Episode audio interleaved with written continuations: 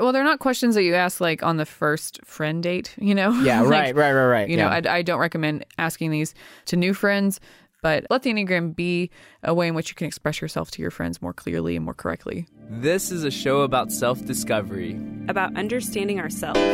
about looking into the mirror to see the good, the bad, and the unknown of who we are.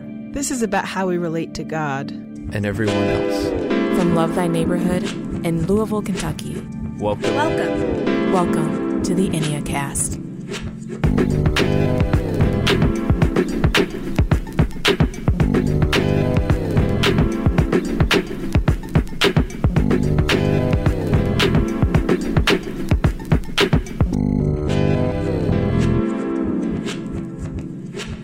Welcome to the Enneacast. I am Jesse Eubanks. And I'm Sam Stevenson. And every episode we walk you through the Enneagram, and today we come to the season two finale. Everything that we've been working for has culminated to this moment in time. Gosh, that's a lot of pressure. Everything we've worked for culminates in this moment. That's what it feels like. we That's- are Avengers Endgame. yeah. Uh, okay, so Sam, what are we talking about today? We're talking about friendship because of all the relationships that we have available to us on earth, you know, parent child, husband wife. There's none that is more universal than friendship. So we wanted to take some time in our series of the Enneagram to talk about how does this stuff get worked out because a lot of the, what we're talking about and what we've been talking about gets worked out in the container of friendship. Yeah, and there's nothing more important. I mean, if we think about our lives, the greatest joys that we have, as well as the deepest wounds that we have, it all comes out of relationship, right? And friendship. It's high stakes, you know. Friendship like carries a lot with it, and um, so so in today's episode, we're gonna just talk all about friendship. We're gonna talk about what are some of the struggles of friendship. You know, everybody's got different enneagram types and different personalities, but also what are some of the joys of friendship. But first, let's let's just talk about this. Let's talk about what friendship actually even is. And in his book, The Friendship Factor, Alan Loy McGinnis says that friendship really functionally has two major ingredients, and those two ingredients are activities and sharing. And so activities are like the things that we do together. It could be anything from like coworkers. So like Sam, you and I, you know, we're coworkers. Like we do things together at work and at the office.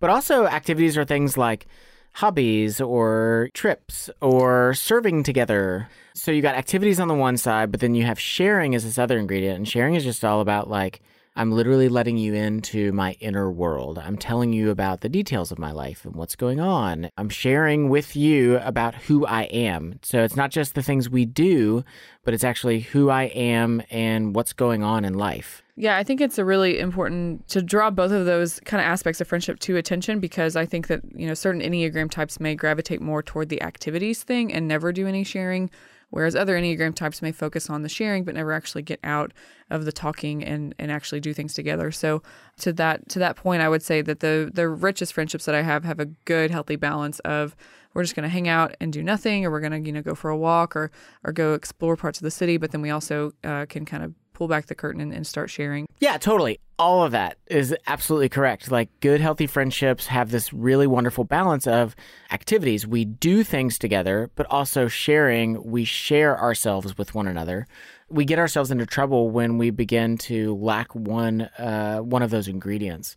Okay, so Sam, all season I've made you tell us the bad news. I am ready to maybe share some other kind of news. Uh, Yeah, well, how about you tell us the good news about friendship? I'll let you go first. You tell us the good news. Okay. Um, so yeah, there there are a lot of great perks to friendship and a lot of great experiences and joyous occasions that happen. Um, we see all over Scripture, you know, talking about how to endure through trials and to rejoice in times of of joy and gladness. Um, really, just sharing gifts with one another. You know, I think about how a couple weeks ago um, I was talking to some people and we talked about just um, wanting to improve the quality of our life and our health, and and particularly as it relates to food and how we experience food and our relationship to it. And so, you know, long story short, we ended up you know finding a recipe and making a meal together, and um, each person brought their own ingredients. Each person had their kind of different levels of expertise.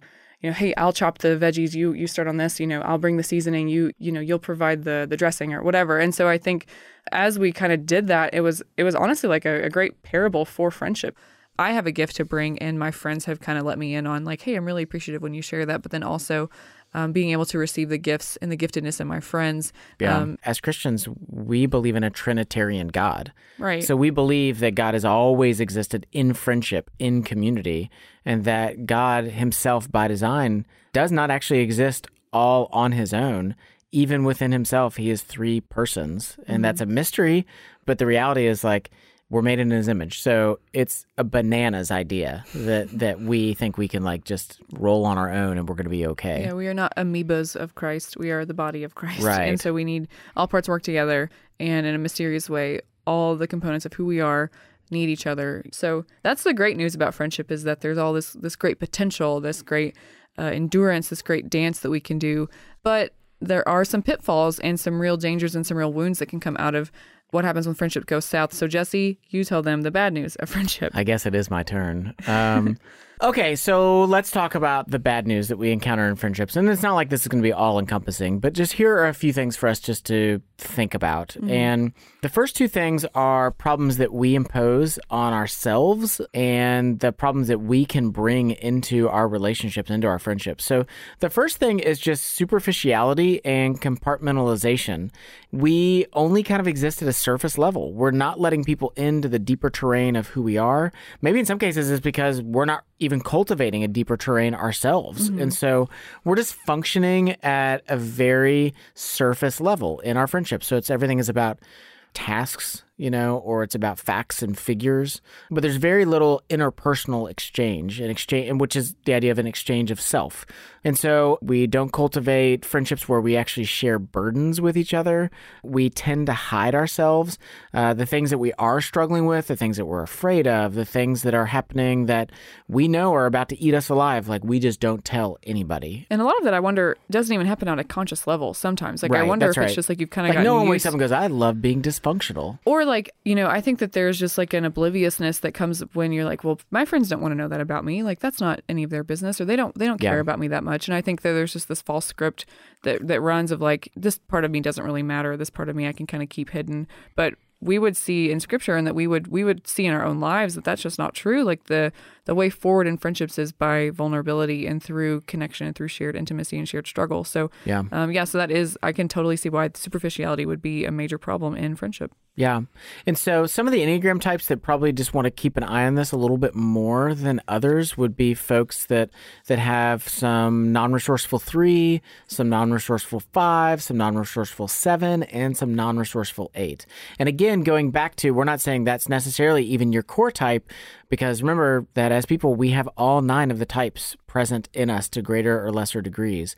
And if uh, you have some of those ingredients inside of you, some of that non-resourceful in those types, uh, you want to just be mindful of this problem. Yeah, I think that's really good. Okay, so what is problem two? Yeah, the second problem I think that folks run into is just over idealization.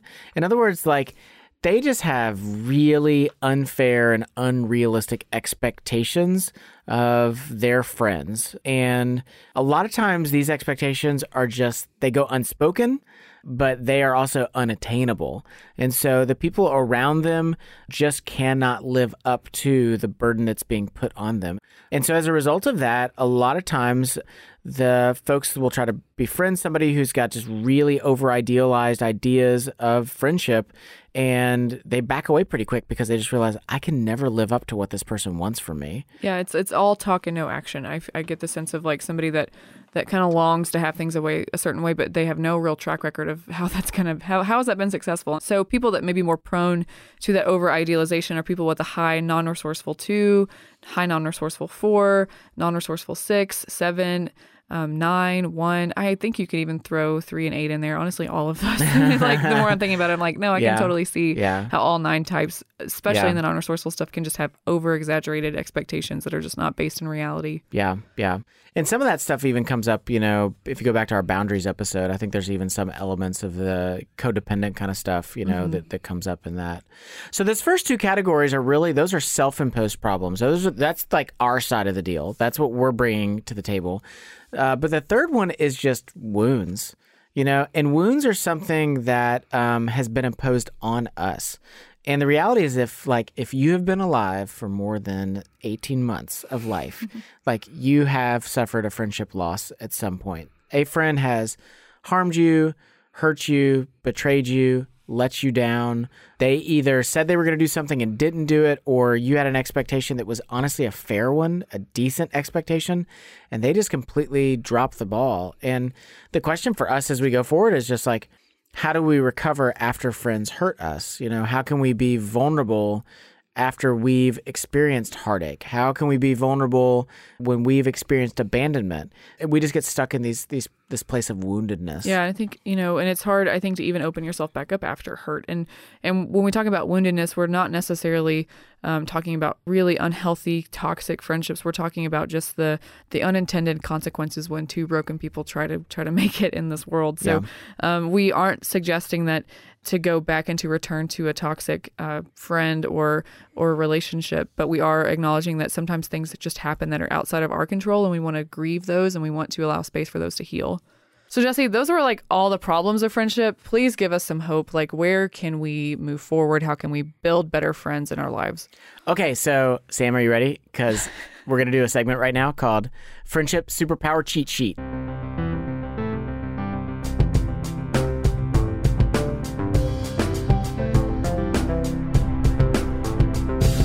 Okay, so the way that we're going to do this segment is this. For every Enneagram type, there are key questions that you as a friend can ask them. So, in other words, Sam, you're a nine. There are key questions for the nine that I could ask you that will help me be the best friend possible for you as a nine. And so we're going to go through each of the nine types and we're going to tell you the best questions that you can ask this friend. Are you ready? I'm ready. Okay. Why don't you kick us off with type number two. Yes. So type twos, as you should know by now, type twos are the helpers. And so they're really good at sensing other people's needs, but have a hard time seeing that in themselves. So we think that a good way to start with them is to ask them, What do you need? Um, if they can't answer that, or if they say, I'm fine, whatever, okay, then ask, What do you not need? And third question, you can say, How can I give you space? Because a two is always going to be thinking about their needs in terms of you and, and how it's going to impact your friendship. So just say, hey, how can I give you space? And let them answer. Yeah. And a lot of times space uh, comes in the form of solitude. Mm-hmm. So, so, so space in the form of solitude. Okay. For type number three, the effective achievers, our questions for these folks, if you want to be an awesome friend, who are you apart from what you are doing? Uh, get them to describe that. Get them to describe who they are that has nothing to do with their career or their goals. Where have you failed? This is really important because it gets them in touch with their emotions. And finally, how has God's grace spoken to your failures? Get them to remember about how tenderly and beautifully the Lord has responded to their failures because it's going to allow them to feel like, oh, wait, I don't always have to just identify with my success. I can also just identify with God's goodness and that I'm both successful and a failure at times. Yeah, that's good. Okay, so type fours, the creative, individual, originalist. Can the ordinary be enough for today? Can you be satisfied? And can you be present in the here and now? And that's going to be really important for your four friends because they may be kind of stuck in nostalgia or they can be stuck in longing for the future. And so to ground them in the present is going to be really helpful. Okay, moving on to the head triad for type five for the investigators. How are you giving yourself away? Um, so, how are you sharing yourself emotionally, giving yourself away, sharing yourself relationally with other people? Mm-hmm. Uh, so, send the questions around those. Yeah, not just sharing more facts about the thing that you've been thinking about, but actually, like, what are your feelings about it? How, what's your take on it emotionally? Okay, yeah. so that was five. Uh, type six, the loyalist, they struggle with fear. And so, a good question for them is how can you step in and assert your giftedness? And where can you be courageous? Really, it's important to encourage your six friends to remember when they've been brave in the past because that will remind them that they have what it takes to be brave and and to live without fear here in the present. Okay, so type 7, the enthusiast. The questions for these folks, can you be present and enjoy the moment even if it's not special? And can you stay committed even if something better comes along? So these questions are important because the sevens tend to get that monkey mind going and they bounce from thing to thing and they begin to daydream about whatever's next. And sometimes they'll have those huge expectations on a moment and then the moment arrives and it's so disappointing because it didn't live up to the expectations. And so the question a good friend can ask them is uh, is just questions along the lines of helping them embrace the moment for what it is and still see it as good. Mm, that's good. Okay, so type eights, moving on to the gut triad. Eights are the powerful person, the challenger. They are really strong. And so, a good question to ask for them how are you humbling yourself? How can you be merciful at work, with your spouse, with your friends? Ask them to be specific. Remind them of mercy. Rem- Remind them that, that Christ has shown us mercy and that through his mercy we can extend mercy to others. And ask them, you know, who do you respect and why? You know, I think that eights can get kind of hung up on this issue of respect. And so to remind them, like, what type of person do you respect? I think will help them kind of remember, you know, what about them do I like? Gives them something to kind of look toward. Okay, type nine, the peacemakers. The questions for these folks what do you want to step toward? Where have you exerted yourself? Uh, what does it look like to declare yourself? How are you numbing yourself? What are you frustrated about?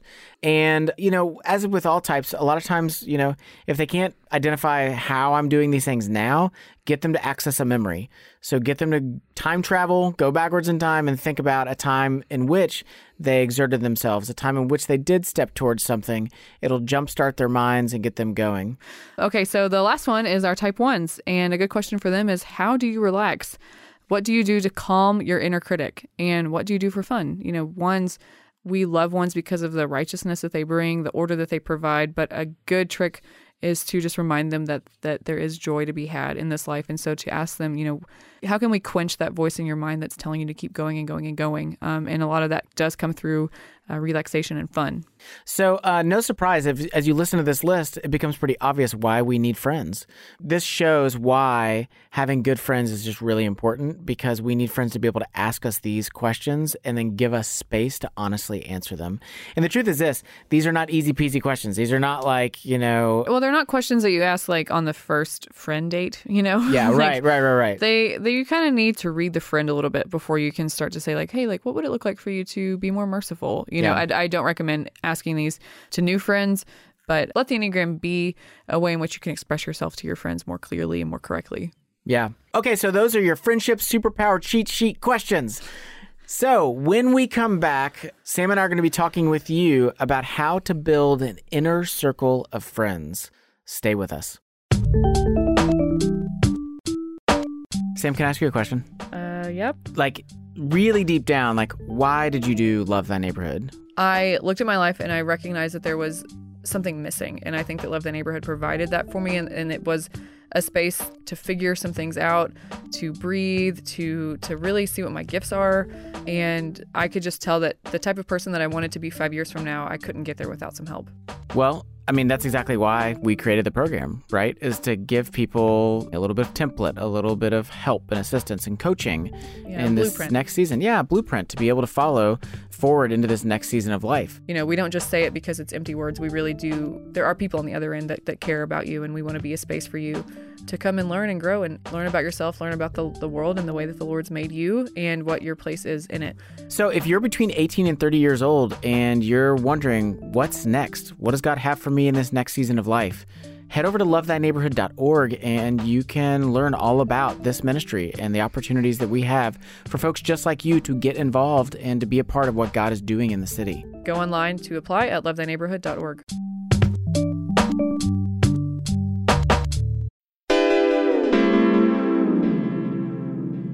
Hey, welcome back to the Enneacast. I'm Jesse Eubanks. And I'm Sam Stevenson. Okay, so now Sam and I want to talk with you a little bit about how to build deeper Christian community because, you know, as you've said before, Sam, it's like it's a little weird to be like, "Hey, go make friends." Uh, yeah, it just feels like a great idea, but like I would benefit maybe from some practical steps. So that's why Yeah. we're going to give these away to you now. Yeah, okay, so we're talking about like building this inner group of friends. And to be specific, the process that Sam and I want to talk about is actually building a triad. Like it's this idea of, you know, yourself plus two other people getting together on a consistent basis to do some deeper life together. And so this process that we're about to talk about is literally how to build a triad and how to build this inner circle of friends. And um, if you haven't already, you can actually head over to lovethyneighborhood.org slash just for you and you can get our free download created for community nine steps for building better christian friendships but we've actually condensed it down to an easy six steps for today's episode okay so sam kick us off with step number one. Yeah, so I think it's important to find people with a shared vision. You know, we want authentic friendships. And so, um, to that end, Proverbs twenty nine eighteen says, When there is no vision, the people perish. And so, um, a great place to find people that share your similar visions, maybe our church or small groups or campus ministries. We just encourage you to find people that are going to be driving toward the same, you know, destination as you because you guys are going to be on a journey together. We want to make sure you're going to end up in the same place, so to speak. Yeah, so yeah. And one element of that is this: is that even when you begin to think about the personality types to include in this inner circle of friends, one of the things that I found really helpful is that the guys that I meet with. So I'm in the heart triad. One of the guys is in the head triad, and one of the guys is in the gut triad. And that's actually really helpful because I'm going to tell you right now, if like we were all in the heart triad, it would just be like a hot mess. So the fact that we're all coming from different perspectives really helps us to see things, you know, it helps me be able to see things that I wouldn't see otherwise and vice versa. So don't just create an inner circle of friends that are just, you know, your same Enneagram type and see things the same way that you do, but try to bring some diversity into that inner circle. Okay, Yep. so that was step number one. Jesse, what's step two? Okay, so step number two is to meet regularly and privately. The idea is that, like, after you've done step number one, where you find people with a shared vision, that then out of that large group of people, you identify a couple of them that you want to start to meet with, and that you start meeting with them regularly and you start meeting with them in private. Once a week is ideal because meeting consistently and regularly is really crucial for developing intimacy and even beginning to develop like a sense of like what are the regular themes that are showing up in this person's life like my guys in my group totally know when i'm like i'm cycling again like i'm like going through the same old script again you know and they can kind of gently, you know, draw my attention to that. And you're like, you know, every three months or so, like you bring this up. What's your plan for addressing that? The other thing too is, you know, when you meet together, make sure that you're sharing your burdens, not just your joys. The guys that I meet with, we have a slogan. Uh, we say, lead with your weakness. So whatever it is, the big thing you're carrying that week, bring that to the group sometimes that might be an issue of sin and i definitely i believe in accountability but I don't necessarily believe that every single week is going to be you going, and I sin this way, and I sin this way. A lot of times it's literally just the burden that you're carrying. Uh, you want to pray for each other while you're together. You want to turn off your phones. Don't leave your phones on while you're together. Get them off the table because we all know what it's like to be like sharing something really like personal, and then like somebody's phone goes off and they start looking at it, and you're like, oh well that was embarrassing you know um, you want to meet where no one can overhear you and you want to take care of each other by protecting each other's privacy and then finally avoid giving each other too much advice you you just don't want to sit around and just go oh well, let me fix your problem. Well let me fix your problem. Well let me fix your problem. Like most of the time a lot of us like we kind of know what we need to do. The big thing is we need to say it out loud and we need to actually you know share it with somebody else. Okay, so that was great for step two. Step three is share your life stories and not just your testimony. So, um, obviously, we we believe that the moment in which you were converted into a follower of Christ is a very transformative experience and it's a game changer as far as how you do life. But when we say life story, we mean, you know, start at the beginning. You know, my parents are from this part of the world. I grew up this type of way. I experienced life in this kind of environment and include the point at which you gained a relationship with Christ, obviously, but unpack the whole story because that will give language for you. It will help you feel more known by your friends and loved ones. Try to keep that space to about 45 minutes. Um, and that's just mostly a respect to the people listening because once we kind of get into one to two hour long conversations, our capacity for hearing and empathizing starts to diminish. And so we want to just allow you to feel heard in a way that's actually going to be life giving for the relationship. And so, and that also goes without saying, but it should be longer than 10 minutes. And so 45 minutes is about the goal that we're trying to hit. So a lot of people, it will be hard to dwindle it down to 45 but for for some people it may be hard to to stretch it out and to unpack it all to make it to that 45 minute mark. You know every single enneagram workshop that we teach the night before we always do a mapping your life story night where we give you the tools that you need to map your life story. So come visit us. We're going to give you a lot of language for growing in this step Okay, so that's step number three. Step number four is grow in your self awareness and relational IQ. I mean, we all know what it's like to hang out with somebody that like doesn't have a whole lot of self awareness and doesn't have a whole lot of depth. It's pretty tough to go deep, and uh, so some great ways to just do this to to grow in your self awareness and grow in your relational IQ. Congratulations, you're doing one of them. You're listening to this podcast. That's part of our goal uh, as we spend time with you in each episode. Other ways would be things like studying the Bible or being part of a Bible study or doing things like Strength Finder or even reading various books on very specific uh, relational issues or psychological issues or spiritual issues and exploring those more in depth. So grow in your self awareness and relational IQ. Okay, Sam, what's number five? Yeah, step five is just having shared experiences, especially those that are unplanned. So this goes back to what we talked about in Act One, how friendships are sustained through both activities and sharing. And so we've talked a lot about the sharing component, but now we want to switch gears and talk about the activities piece. So go for walks together, serve together, go to a movie. Take a road trip, read a book, and discuss it together. Have people over for dinner. It's also important to keep in touch. So, we recommend whether that's downloading a certain app like Marco Polo or Voxer or GroupMe to keep in touch and and to leave a little bit longer messages. Um, but we encourage just to just check in, to hang out with each other, hang out at your house. You know, um, really try to get into the daily rhythms of each other's lives. Okay, so that was five. Jesse, what's the last step? Okay, so the final step is commit yourself and stay resilient by committing yourself, here's what we mean. You can't microwave friendships. You just can't make them happen faster than they actually can. And that just takes time. So we encourage you to commit to at least one year. Two or three years is even better. And then prioritize each other. Um, in other words, if you know that on Tuesday morning at 7 a.m. that you always meet with the two other folks uh, in your triad, protect that time. Don't let other things get scheduled during that time. Prioritize each other, prioritize trying to socialize together. But here's the other thing. You know, we've talked a little bit in this episode about expectations versus reality and how we can get ourselves into trouble. Let me just say this about expectations expect experiences with these folks to be good, but expect that they will be flawed because you are meeting with two other human beings that, just like you, have got issues. They got problems, they got struggles, they got sin, they got insecurity, they got fear. And that means that naturally, this time together, it's going to have issues from time to time. And my encouragement to you is to be gracious. Sometimes it means graciousness means being silent, not saying anything. You know, they got a lot going on right now. I'm not going to beat them up. But other times it means actually speak up if failings are becoming consistent, then you need to speak up. Hey, listen, I just need to understand we have this time scheduled on Tuesday, but for the last two weeks you've canceled. Is this something you still want to do or is it not? Because if it is, I really want this to be a priority for both of us. Also, practice gratitude and celebration. If something amazing is happening in your group, make sure that you're rehearsing that in your heart and in your mind because it's really easy to get in these things and we get close to people and we just like are so disillusioned and we're frustrated and we just like, oh my gosh, my friends suck and they're terrible and they don't do what I want them to do. And we can just rehearse that stuff over and over in our mind. But it's really important that we rehearse gratitude and celebration. I love the way that the message translation of the Bible says uh, the passage from Luke 6. It says, Here's a simple rule of thumb for behavior ask yourself what you want people to do for you, then grab the initiative and do it for them.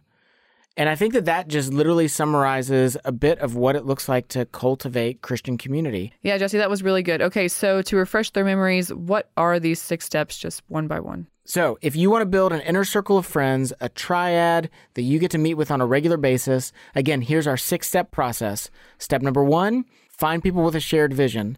Step number two, meet regularly and privately. Step number three, share your life stories, not just testimony. Step number four, grow in your self awareness and relational IQ. Step number five, have shared experiences, especially unplanned. And finally, step number six, commit yourself and stay resilient. Okay, so when we come back, Sam and I will be playing this or that. Stay with us. You know, the Enneacast is really just one side of the coin for Love Thy Neighborhood. We talk a lot about Christian community, and really that's what we're exploring here on the Enneacast. But the other side of the work that we do at Love Thy Neighborhood is about social action. To hear true stories of Christians engaging really difficult issues, head over to our other podcast, the Love Thy Neighborhood podcast. Every episode, we explore the intersection of social action and Christian community. Everyone gets shot or robbed or sent to prison. Oh my goodness, this person who I always loved and admired is somebody actually who has abused and harmed a child. If you've got somebody that is so blind that they want to be in a strip club, what in the world do you tell them? Someone was asking me about what's your deal, and I'm like, I was a foster kid, and they're like, What do you mean you're a foster kid? What? what? Most of our clients, it's not their first rodeo. They have been in prison more than once. And I asked myself, what if Jesus was serious about literally loving our neighbors? So, subscribe now wherever it is that you listen to podcasts, or you can check us out on Spotify by searching for Love Thy Neighborhood, or head over to lovethyneighborhood.org slash LTN podcast.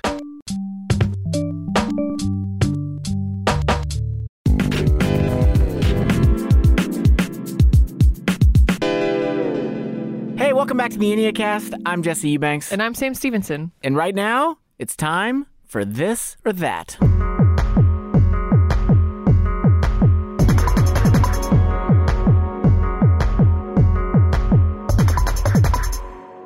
Okay, so we're going to play this or that, and we actually got this content from the Instagram account Just My Enneatype, Mm-hmm. uh, and they've been doing this really fun series called This or That.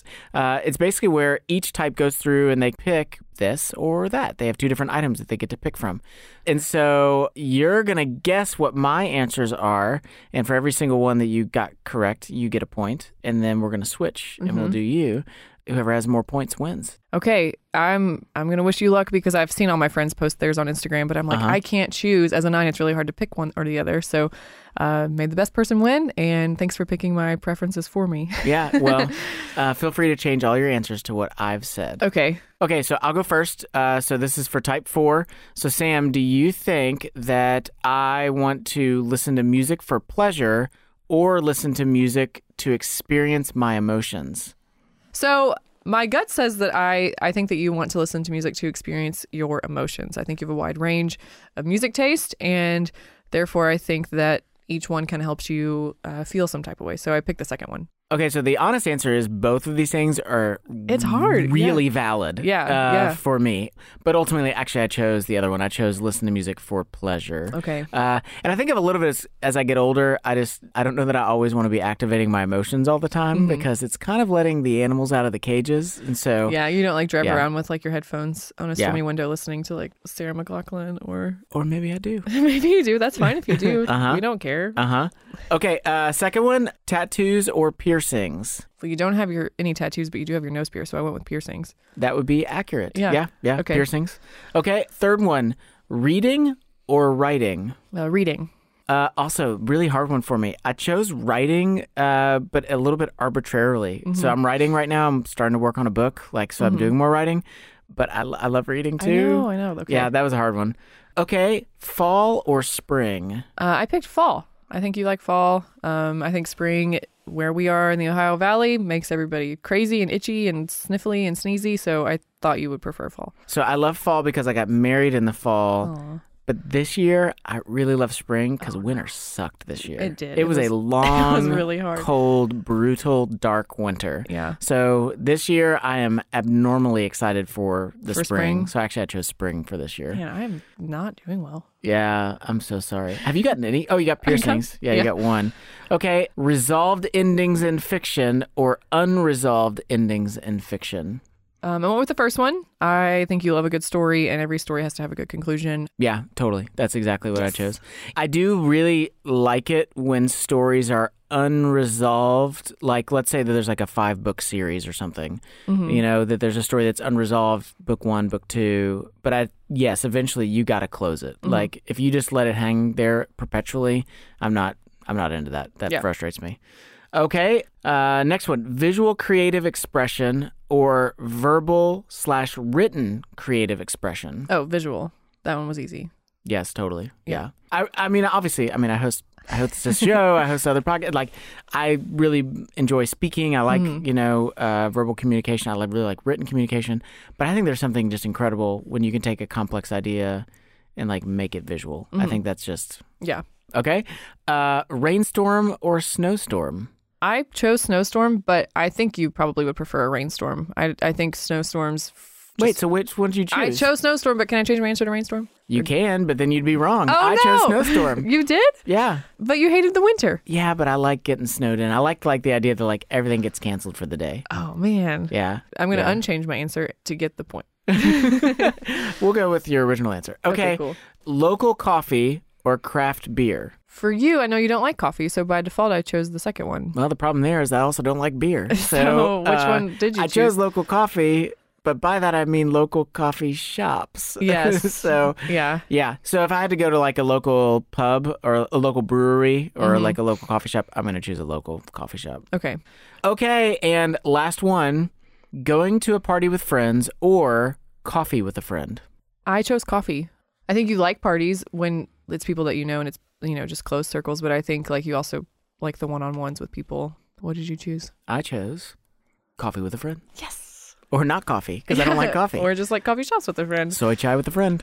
Yeah, I much prefer one on one because you can kind of you can kind of talk about more substantial things too. Mhm. I don't do small talk real well, Mhm. and so uh, yeah. Let's so- just get deep. yeah. Let's just get deep. Get deeper. go home. Okay, so Sam, you got five out of ten. I did? Yeah, five out I of just ten. got three. No, five out of ten. I'll take those. Yeah, so good job. All right, you're gonna get all of these right, I think, unless the self. I don't know, man. They're hard. So for the nine, it was and as a self-forgetful nine, I'm just like, oh, you're right. Maybe I do like that. Okay, I'll change my answer. Like it's like, like you're like gonna tell me what I like, and I'm gonna be like, yeah, you're right. And so I'm not gonna let that happen. I have them circled here. I'm not gonna show you because then you'll know my answers. Can I pressure you into changing your answers if you don't? Don't do that. All right, Jesse. Do I prefer a slow morning or an evening at home? Okay, well, the staff just went on a retreat together, Mm-hmm. and you were always the last one up. Yeah, that's true. And so I'm going to go with slow mornings. Uh, that's what I chose. Yeah. Yeah. I would prefer that. I love my evenings for my friends. Mostly, I think my friends are more free in the evenings, Yeah. but I would love to start my day as late as possible. Yeah. So. Yep. Okay. Would I prefer bundling up in the winter or windows down in the summer? I'm going to go windows down in the summer. Mm, you're wrong. I was wrong? You're wrong. I love bundling up. I love blankets. I love wearing all my clothes at one time. I love it. like all your clothes at one time, Yeah. all of them. like a flannel, a sweater, a coat, a scarf. Ah. Like so- like I love wool socks. You know, it's just like very cozy. So, So, you enjoy winter in general then? I do. Yeah. Okay. Yeah. Okay. Well, that's good grizzly bear. Like to hibernate. All right. So would I prefer a vacation or a staycation? Dude, I was I am not sure on this one. Mm-hmm. I kind of had to roll the dice. Uh I actually I'm going to go vacation.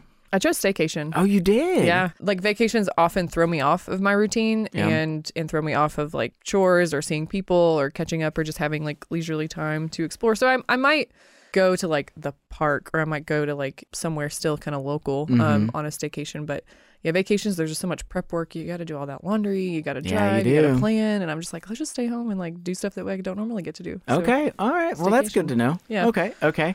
Okay, so stargazing or sunbathing? I don't see the sunbathing thing happening, you know, but I see more the stargazing. Yeah, that's what I chose. Yeah, and that even that is like a maybe. right. I don't know that I do either. I understand why the the curators of this account chose those things because they're both just kind of lounging around outside um, at different times of the day. But yeah, I definitely chose stargazing. I get too hot and I just like want to go inside during like when it's. I do not like the summer. Um, here, maybe it's the humidity. So yeah, stargazing. Um, okay, next one: summer thunderstorm or being snowed in. well, I'm I'm hoping in light of your love for winter that I've just come to learn uh, that being snowed in. Yeah, that's the one. Sweet. For the same reason, everything's canceled and I can just stay in my blankets. Yeah, right? Yeah. okay, uh, next one nostalgia or daydreams? I think you've got some nostalgic elements to you, but I think more daydreams. So I put daydreams. No, the opposite. Yeah, I'm very sentimental. I'm always thinking- Really? Mhm. I think I had a really picturesque like childhood, and I've always had great friends, great community, great family, and I'm. And I wonder if it's like a lack of creativity to actually daydream like a scenario. I think Mhm. I'm much more thinking backwards than I am forwards in a lot of Yeah. ways. So Okay. Yeah. Well, that makes sense. That makes sense. yeah. Um, okay, driving or riding shotgun?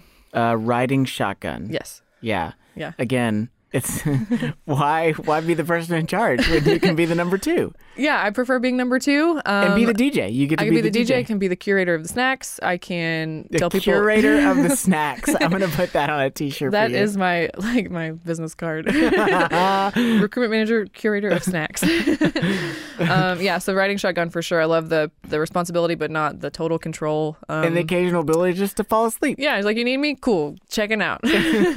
yeah. Okay, wind through the trees or wind off the ocean. Okay, I I didn't know on this one, Yeah. so I actually ended up going wind through the trees. I, yeah, that's true. And maybe that's because of proximity and been around trees more than I've been around the ocean. Uh-huh. Um, but I I'm totally mesmerized by nature and like Mhm. seeing all the interconnectedness of trees and all that stuff.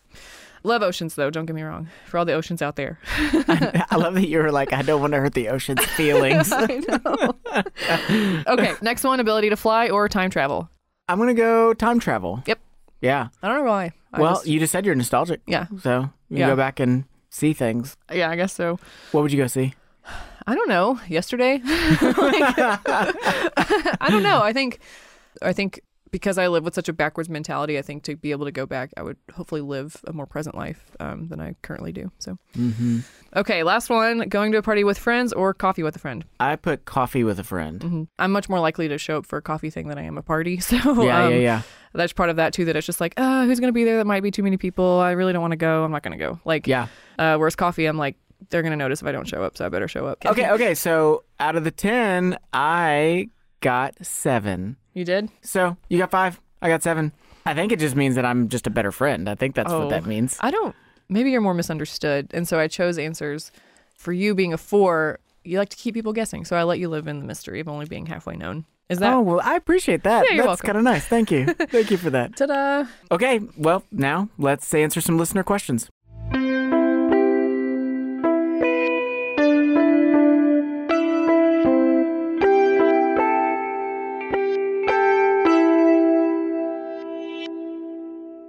Okay, so this one comes from El Papa Oso. They ask Are there any types that have a tendency to have opposing views on a consistent basis? My, I guess my follow up question would be like, is this more about like talking about ideas or trying to engage relationally? So, Yeah, yeah, right. So I Yeah. wonder if you primarily look at your relationships in terms of information and ideas. Um, yeah, you probably will come up against people that disagree, but friendship should contain, you know, both both shared ideals, but then also shared uh, preferences and desires. So as far as pitting two types against each other, I don't feel comfortable doing that. But Well, I feel comfortable pitting two types against each other, and I'm going to do it right now. okay, go for it. Uh, I think that there are there are types that do frequently struggle. I think that that is true. So let me give a, let me give an example.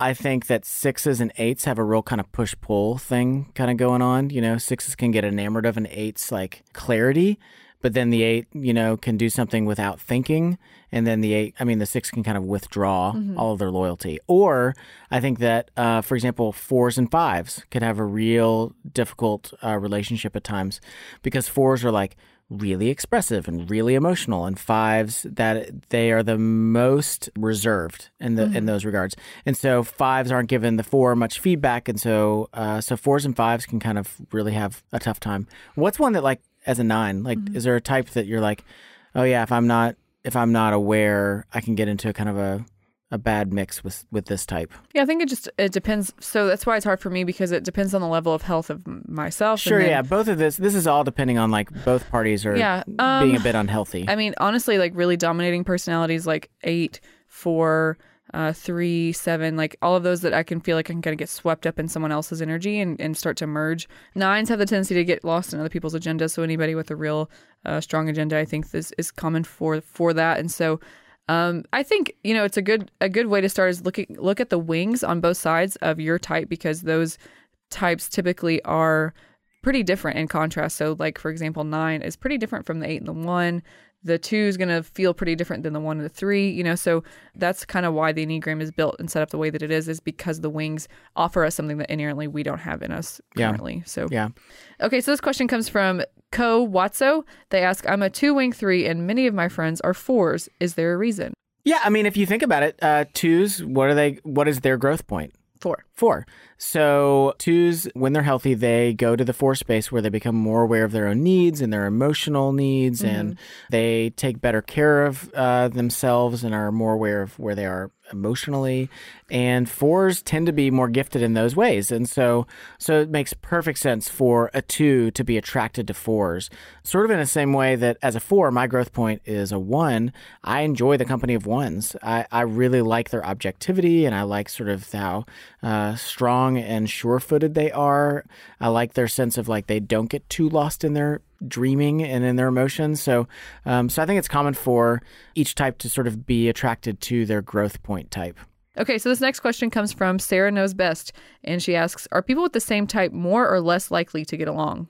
Uh, my experience is that they have sometimes, again, they can have kind of a push pull relationship. So, again, it always comes back to like the level of health of each person. Mm-hmm. So, you get a bunch of healthy of the same type in the room, and they're going to get along wonderfully.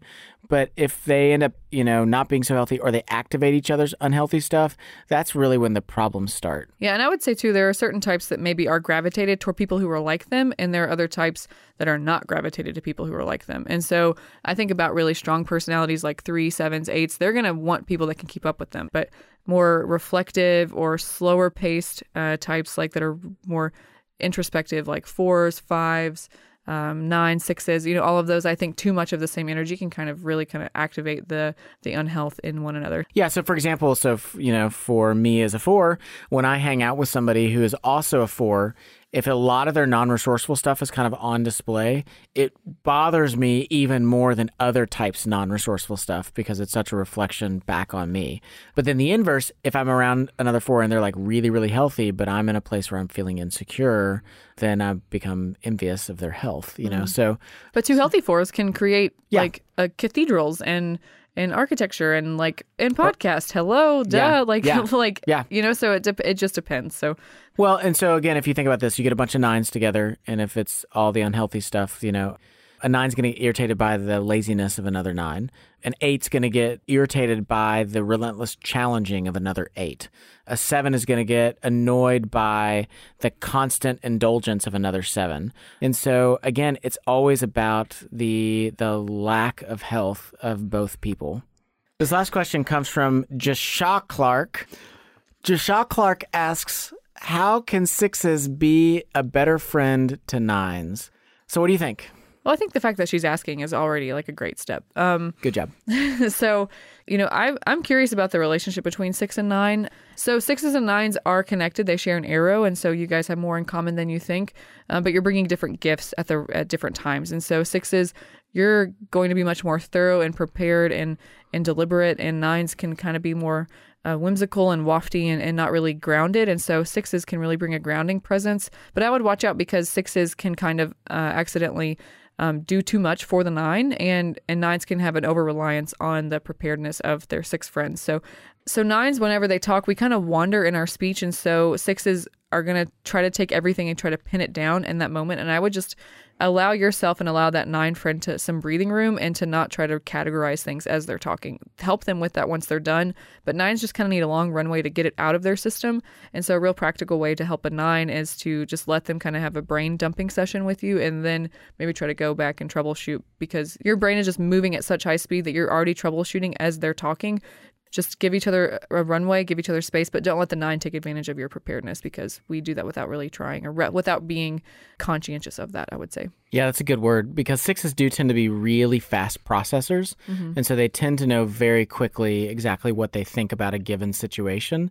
And they tend to even be able to articulate it fairly clearly and quickly. Mhm. Um, and nines just typically don't roll that way. Typically, nines just take a little while to kind of sort things out. And Mhm. they need the ability to kind of like pull the item out of the junk drawer one at a time until it's like, okay, this is what I've got on my hands. you yeah, know? it's like it's like untangling jewelry Yeah. or like Yeah, untangling right, a bunch of right. like rope. You know, it, Yeah. it's and sixes may be able to just like diagnose much more quickly and but to ask that and to be reactive to what a nine is saying might actually shut them down in a way that you weren't intending. So it's going to be hard, but just slow up on that and, and let them kind of unfold in their in their pace. But spur us along because we need to to land the plane eventually. So Yeah, yeah, that's a good word. It's Yeah. a good word.